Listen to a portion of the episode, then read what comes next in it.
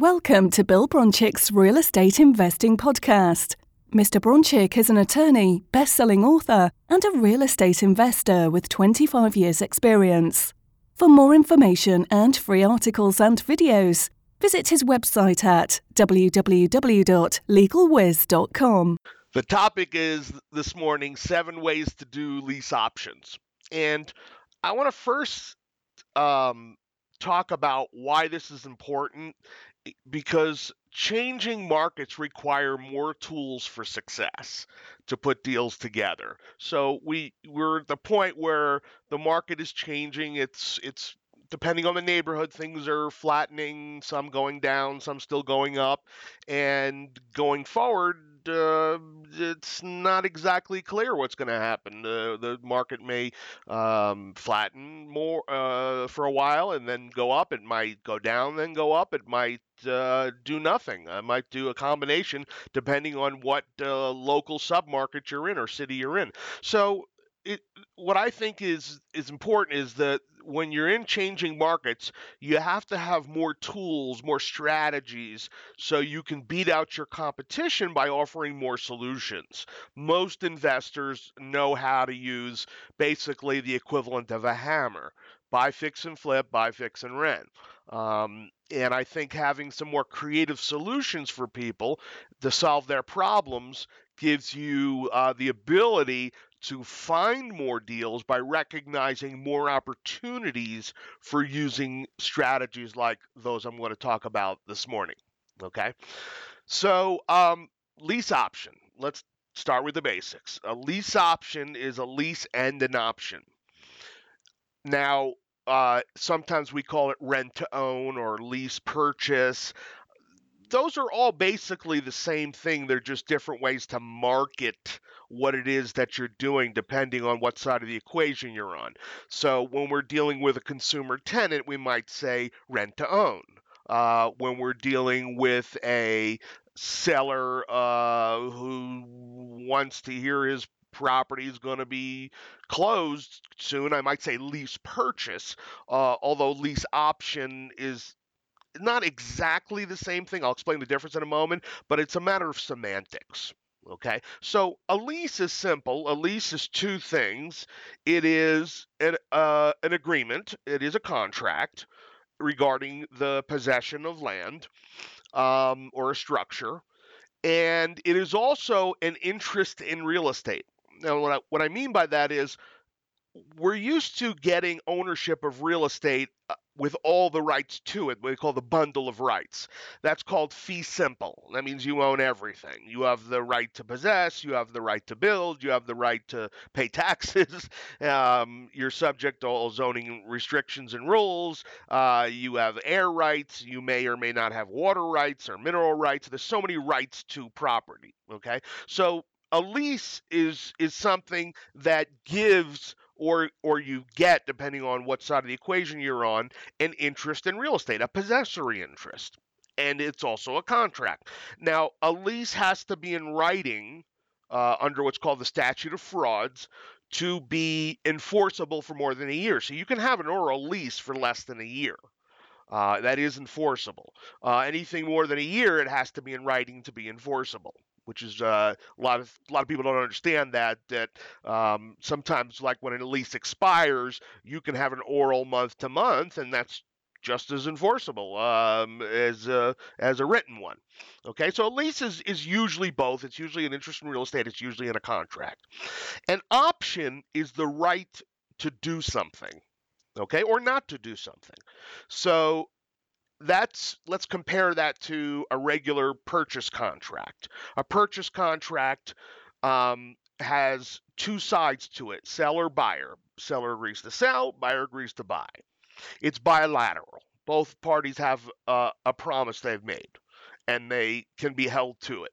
An option, now, by the way, an option to purchase is just one type of option. You can have an option to renew, you can have an option to uh, extend, you can have all kinds of options. But in the context of our discussion, we're talking about a purchase option. A purchase option is a unilateral or one way agreement. So the seller has the obligation to sell the buyer has the right but not the obligation to buy. That's why it's one sided.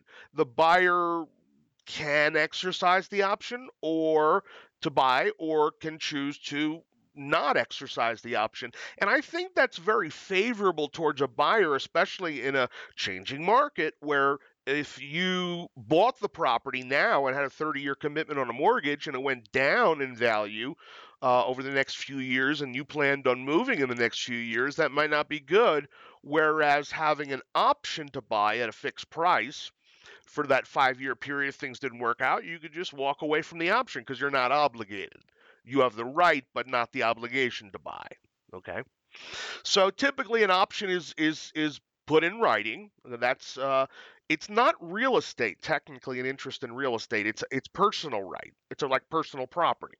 So you could have an option that's not in writing, but it'd be hard to enforce. An option should, and in most cases, is in writing.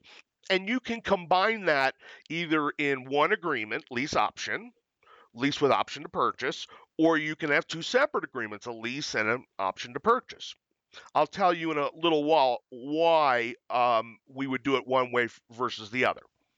Now, lease purchase is a lease and a purchase agreement, which is technically a two way agreement, not a one way agreement. So, legally, it really is different than a lease with option because the buyer has committed to buy. And if he doesn't, he's in breach. But in a typical purchase contract, it's going to say that if the buyer doesn't complete the purchase, he loses his earnest money and that's it. So as a practical matter, it's no different than a lease with option. You put up option money for an option to purchase, you don't exercise it, you lose your option consideration. You sign a contract to purchase, you put down earnest money. There's a liquidated damages provision which says that if you don't buy, all the seller could do is keep your money. You don't buy, he keeps your money. As a practical matter, there's no difference. But as a as a way of um, commitment when you're dealing with a seller, it may sound better to him or her when you say lease purchase than when you say lease option. Do you understand that? So as it's almost like a, a, a way of marketing it that it sounds more committal than option. Option sounds fuzzy, sounds wishy-washy. Purchase sounds more committal, like you're more committed to buying the property. Okay, but as a practical matter, there's really no difference. Okay, um, now, in the uh, lease options course and the creative financing course uh, on legalwiz.com, when you log in, there's all kinds of different ways of doing lease options that I talk about. And I'm going to talk about seven different ways to do lease options in this discussion. So pay attention carefully and write good notes. The first one is a principal residence lease option. This would be a scenario where you want to live in the home. Now, why wouldn't you just buy it as opposed to leasing it with an option? Well, could be a number of reasons. You you had a bankruptcy or a foreclosure recently, you need more time to get a loan. You want to try the neighborhood out, like try before you buy. See if you like it. Okay? It could be that you just moved into town and you got to lease a house for your family, you got a new job, but you don't want to just lease, you want to have a right to buy with that. So you do a lease option. So a lot of reasons why a buyer would do a lease option as opposed to either a straight lease or uh, a purchase outright. And in fact, if you're the tenant slash buyer under a lease option agreement, I, I don't see almost any reason why you would not want an option to buy as opposed to just being a straight tenant, unless we're talking about an apartment unit. You know, that's a little different. But um, if you're a, a looking to lease a house as an individual to live in, there's there's really no harm and, and so many upsides to get an option to purchase, uh, at least if the terms are favorable to you. I mean, if the seller wants an extra $20,000 for the option to buy, I don't know if that's worth it. Um, well, it depends. I guess if uh, he was willing to sell it to you for a half a million dollars under market, it might be worth it. Um, but in most cases, probably not. Okay. Um, so a principal residence lease option, you would lease it as a tenant and have an option to purchase.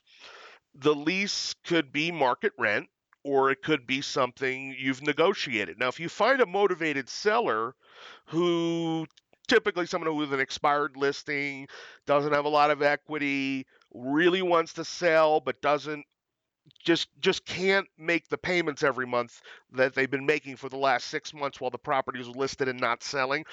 But they have a really low mortgage interest rate, so their payment on the mortgage principal, interest, taxes, insurance is less than market rent.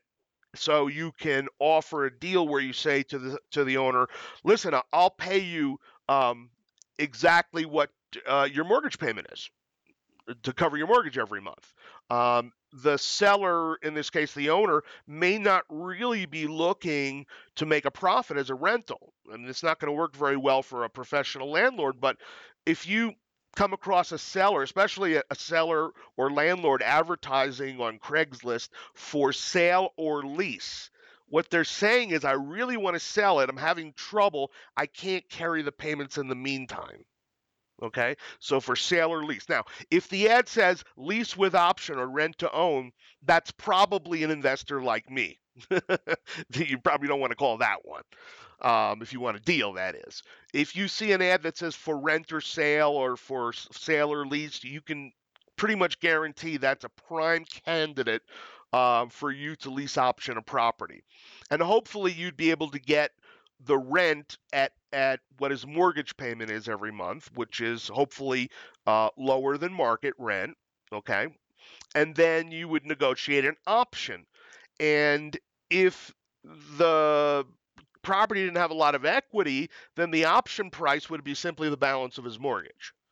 Now, let's say let's use some you know rough numbers. Let's say the property is worth 500 they owe 470, which is essentially no equity because if you sell that with a realtor, you, with the realtor fees, you're barely breaking even after paying off the mortgage and paying the realtor fees and closing costs. So you can get an option for 470 to purchase it. And if that market is going up over the next few years, you expect it to, and you have a right to buy it at a fixed price now for three or four or five years, however long you can negotiate, then that's favorable to you. Now, if the market happens to go down, then no big deal. You paid less than market rent to live there. Not a big deal.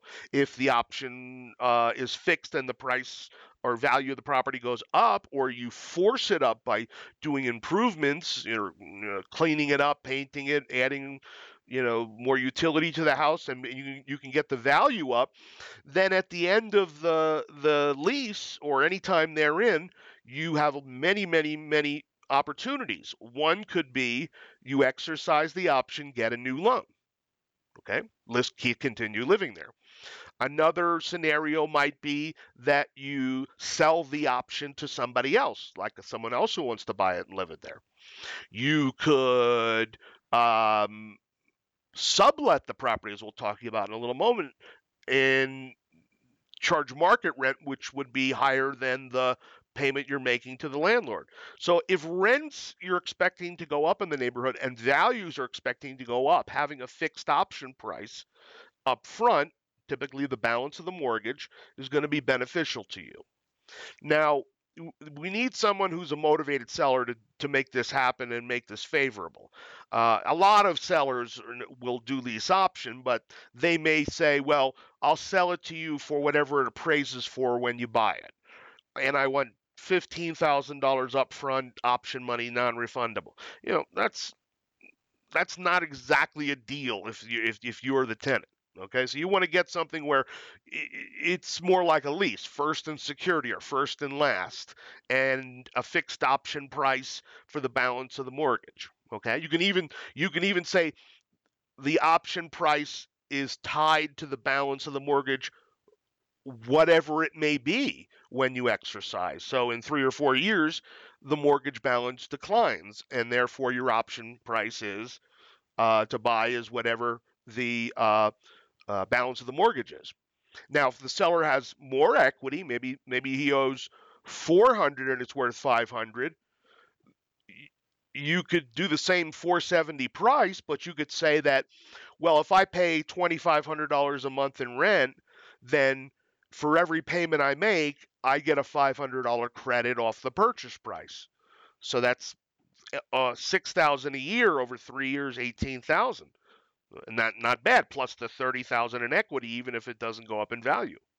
Right? So there's so many variables that you can do. If you're uh, a person who doesn't mind moving, you know, maybe your kids are grown or you don't have kids and you don't mind moving every 3 or 4 years, you can do this principal residence lease option and then sell the option to somebody else for a profit um, and then move on to the next property. Does that make sense? Now, the profit you make on that wouldn't be excluded from capital gains as if you owned the property, it would be, uh, because you're still a tenant the, the IRS looks at this as landlord tenant until you exercise the option. So you're not going to get the exclusion from the capital gains that you normally would when you buy a house and live there for two years. Okay, but still not a bad deal. If you can pay lower than market rent, get in with just first and last, um, take advantage of potential appreciation or forced appreciation, and also hedge your bet against a bad market if because if it goes bad, you just don't exercise the option. But you got to live there and pay below market rent in the meantime. So it's not a it's a kind of a win-win. You know, it's whether you make uh, a good deal or it ends up being a great deal. You know, there's really no downside for you. Okay. So think about that if you're thinking about moving somewhere new to a house and thinking about renting consider a lease option. Uh, the second one is the landlord lease option. This is from the other side of the equation. You own the property. You're the landlord. Um, so you could offer instead of straight rental, you can offer a rent to own to a tenant buyer. And now instead of charging rent to cover your mortgage payment, you're going to charge market rent. You're also going to get two, three, four percent down as non-refundable deposit. Okay, non-refundable. That means if they buy the property, you keep it. If they don't, you keep it. Either way. So you if they if they buy the property, they exercise the option, you credit whatever they gave you down off of the purchase price. If they don't exercise, you keep it and they forfeit it. Okay? Whereas in the other scenario, when you were the tenant, you just got gave first and last uh, rent. Okay. Uh, also, the in terms of the price, there's a lot of ways to do it. You can do it uh, what it appraises for when they exercise, or you can take your best guess. And if you're in a market that you think might appreciate five percent a year for the next three years, then maybe you mark it up five to eight, ten percent you know you're selling at tomorrow's price. Okay. Now, if it doesn't appraise, the market goes flat or goes down. You it there's there's a couple of scenarios. One is you tell the tenant buyer, tough luck. I mean, it's not my fault the values went down. Um, we agreed on a price, and that's what it was. Or you could drop the price at that point and just uh, make less profit whatever you know you decide you think is fair and equitable and uh, profitable for you at the time. Okay.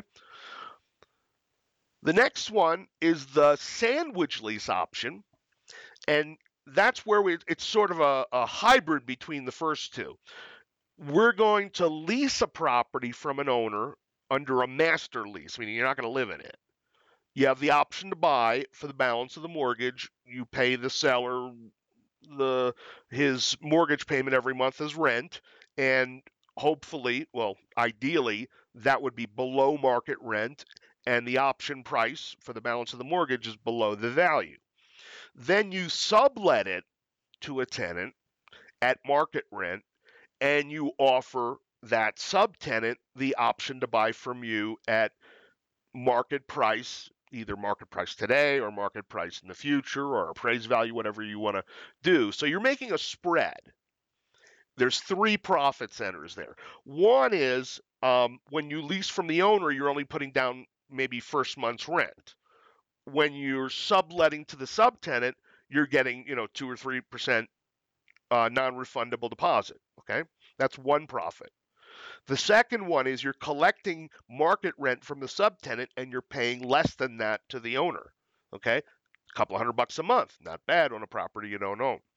And the third profit center is when the tenant is ready to exercise his option and buy the house, you go back to the owner and say, I'm ready to buy from you. And then you back to back basically flip it to the subtenant. And then there's a should be a difference in in price there. Um, uh, you can make yourself an extra, you know, 10, 20, 30, depending on uh, 30,000, depending on the value of the house and what you've negotiated. So that that's a good um, scenario for um, uh, a, a, house that's in good shape, that has a low mortgage payment that you can lock in for a couple of years. How long should you get of a lease option from the owner? Well, the short answer is as long as possible, but do you really want to be tied to a 10 year lease if it goes bad? So you could get, let's say, a five year lease with an option to renew for another five. How long of an option should you give your tenant? Two years, maybe, three at most, just in case they don't buy. You want, you know, room to find somebody else who might do the lease option and buy. Okay. Now, the next one, number four, is what I call the Texas lease option. Um, now, this is the way it's done in Texas because in Texas they have rules against doing um, what I just described, offering a tenant a lease with option on a property. Um, there's all kinds of regulations that make it almost impossible to do. But there's a workaround that not only works in Texas, it works everywhere. And uh, as I describe it to you, you'll see that it might be a viable option in any in any state. Okay, so back to our sandwich lease option. Lease it with an option from the owner, with an option uh, and get an option to buy.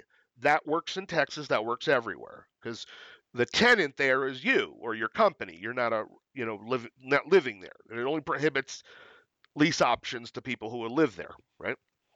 You sublet it to the subtenant. You collect a spread on the rent. You're getting market rent, you're paying less than market rent to the owner. But you don't give an option to buy to the subtenant. If, if this is only going to work in an appreciating market, if the property is rented to the subtenant for two or three, four years, and you're getting nice little cash flow, um, then when that tenant's lease is up, you carpet paint it, throw it on the MLS, sell it, and then exercise your option from the owner, sell it to a third party, not the tenant. Does that make sense? So that that that's a strategy that you know that's what we call the Texas style lease option because it's a workaround for their rules, but really that works anywhere as long as the market in particular where you're investing is going up. If it's going down, it's not really going to work for you. It's not really worth it. Okay? Okay.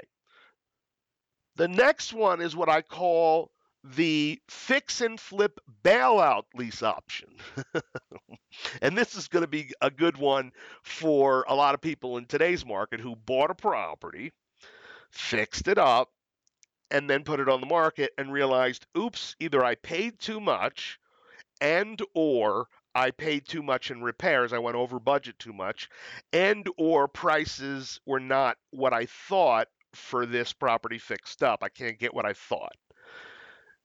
So you got a hard money loan on it. Your hard money loan's coming due. You've been trying to list the property for three or four or five months. You've dropped the price, and at this point, with realtor fees and closing costs, you're barely breaking even. You might even be losing money. Okay. Now sometimes you gotta, you know, you gotta eat the loss and consider it a lesson learned. Um, or refinance the property with a regular mortgage. Doesn't even have to be a 30 year fixed. That you can do a, you know, a three or a five one arm because you're only going to have the property for a few years. Then offer it to a tenant on a lease with option. Okay. Now, how are you profiting now? Well, you're not using a realtor in this transaction. You're taking the listing off of the MLS. So that puts an extra 6% into the deal, right? Remember, we're going to sell the property on a lease with option for more than we could for cash because we're offering generous, um, creative terms. So maybe we mark the price up 6% from where it was on the MLS as a cash deal. So without the realtor fee, 6%, plus marking it up 6%, you just added 12% margin to a deal that had no margin. Does that make sense? And the best part is if you buy a property and fix it and flip it within 12 months, it is considered an ordinary gain, which means you pay the highest tax rate. If you do what I described, where you refi it, put it on a lease with option, and the tenant buys the property after 12 months, after 12 months, it's a long term capital gain, which maxes out at 20% rate. So 20 versus 35 plus, you know, plus state. Definitely a good way to go. So it's a it's a good bailout or an alternative scenario for a fix and flip that doesn't doesn't have as much margin as you expected. Okay. What am I on? Was that five or was that four? That was that was five. Thank you. Number six. Number six. This is what I call the junker sandwich lease option. Now, this would be a property that you do a normal sandwich lease option with, but the property needs work. Maybe not like a total gut job, but it needs some cosmetic work.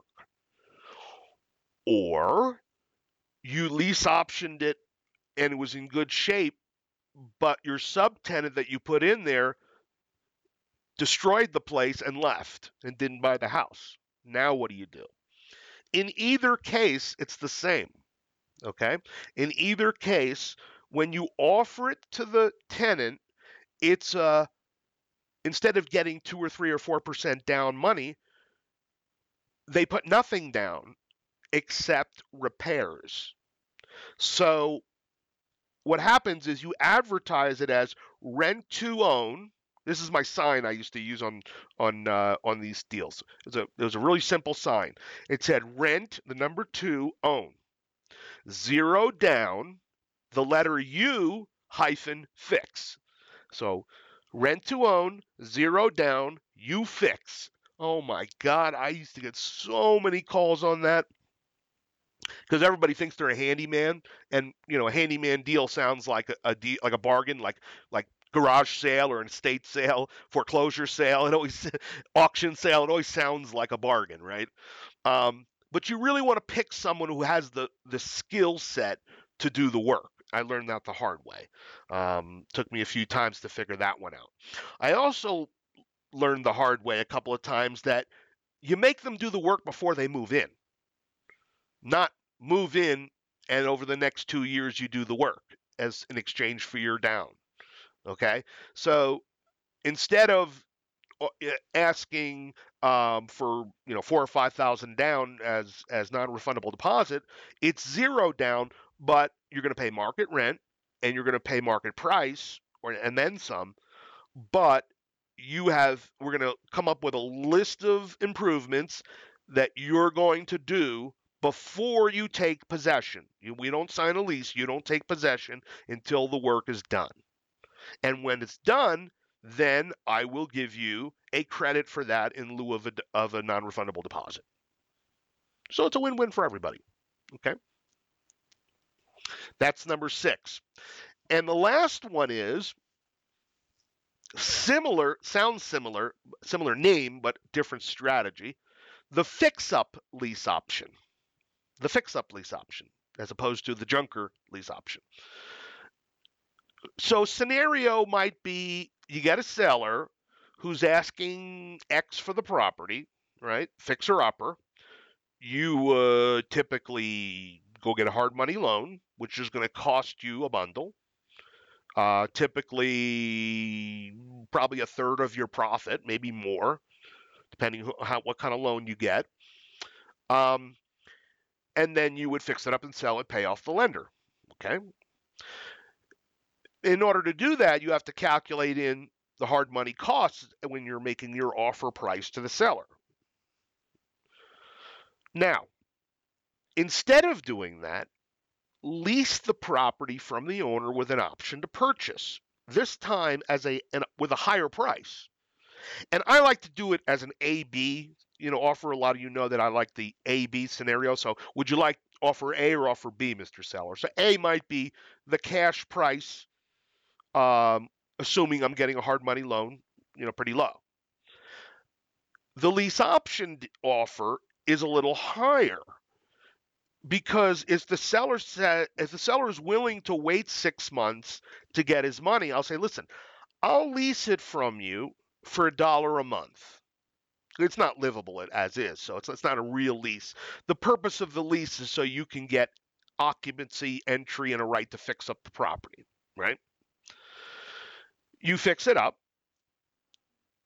Instead of getting a hard money loan, you're just paying a dollar a month on a lease, right? Then when it's all fixed up, you list it for sale, exercise your option, and sell it to your buyer. Okay. Now, why would you do that instead of the cash deal? Because if, let's say, the hard money loan was going to cost $20,000 total, you know, in points and fees and, you know, continuing payments and all that, right? If you could offer the seller um, X for a cash offer or X plus 10,000 or X plus 15,000, anything up to 20, right? So you can make it more profitable. Um, you might get the seller to be more open to your second offer because he gets more money, but he gets it six months from now instead of, you know, when you sell it rather than right now if you just buy it with a hard money loan.